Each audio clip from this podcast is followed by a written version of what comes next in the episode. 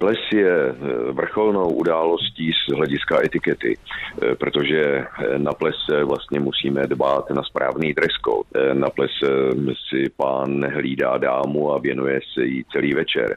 Na plese stolujeme, na plese tančíme, na plese se představujeme. To znamená, že vlastně všechny ty dovednosti etiketní se tady setkávají v jednom jediném průsečíku.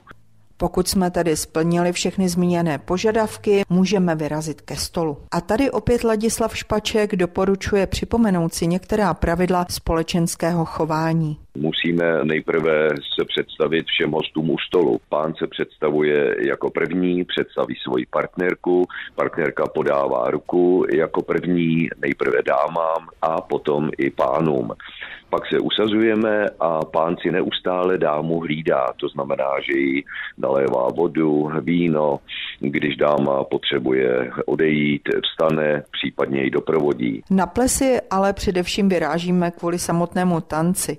Co tedy velí společenská etiketa v tomto případě? Tančíme především s dámami u stolu, případně se známými dámami od sousedních stolů, anebo také můžeme jít tančit z povinnosti. A to je tehdy, jestliže některý pán eh, vyvede moji paní, tak v takovém případě já jsem povinen mu tuto drobnou službičku oplatit tím, že požádám o tanec s jeho dámou. Pak ji nabídne rámě, pravé rámě, dáma vždycky kráčí po pravici muže.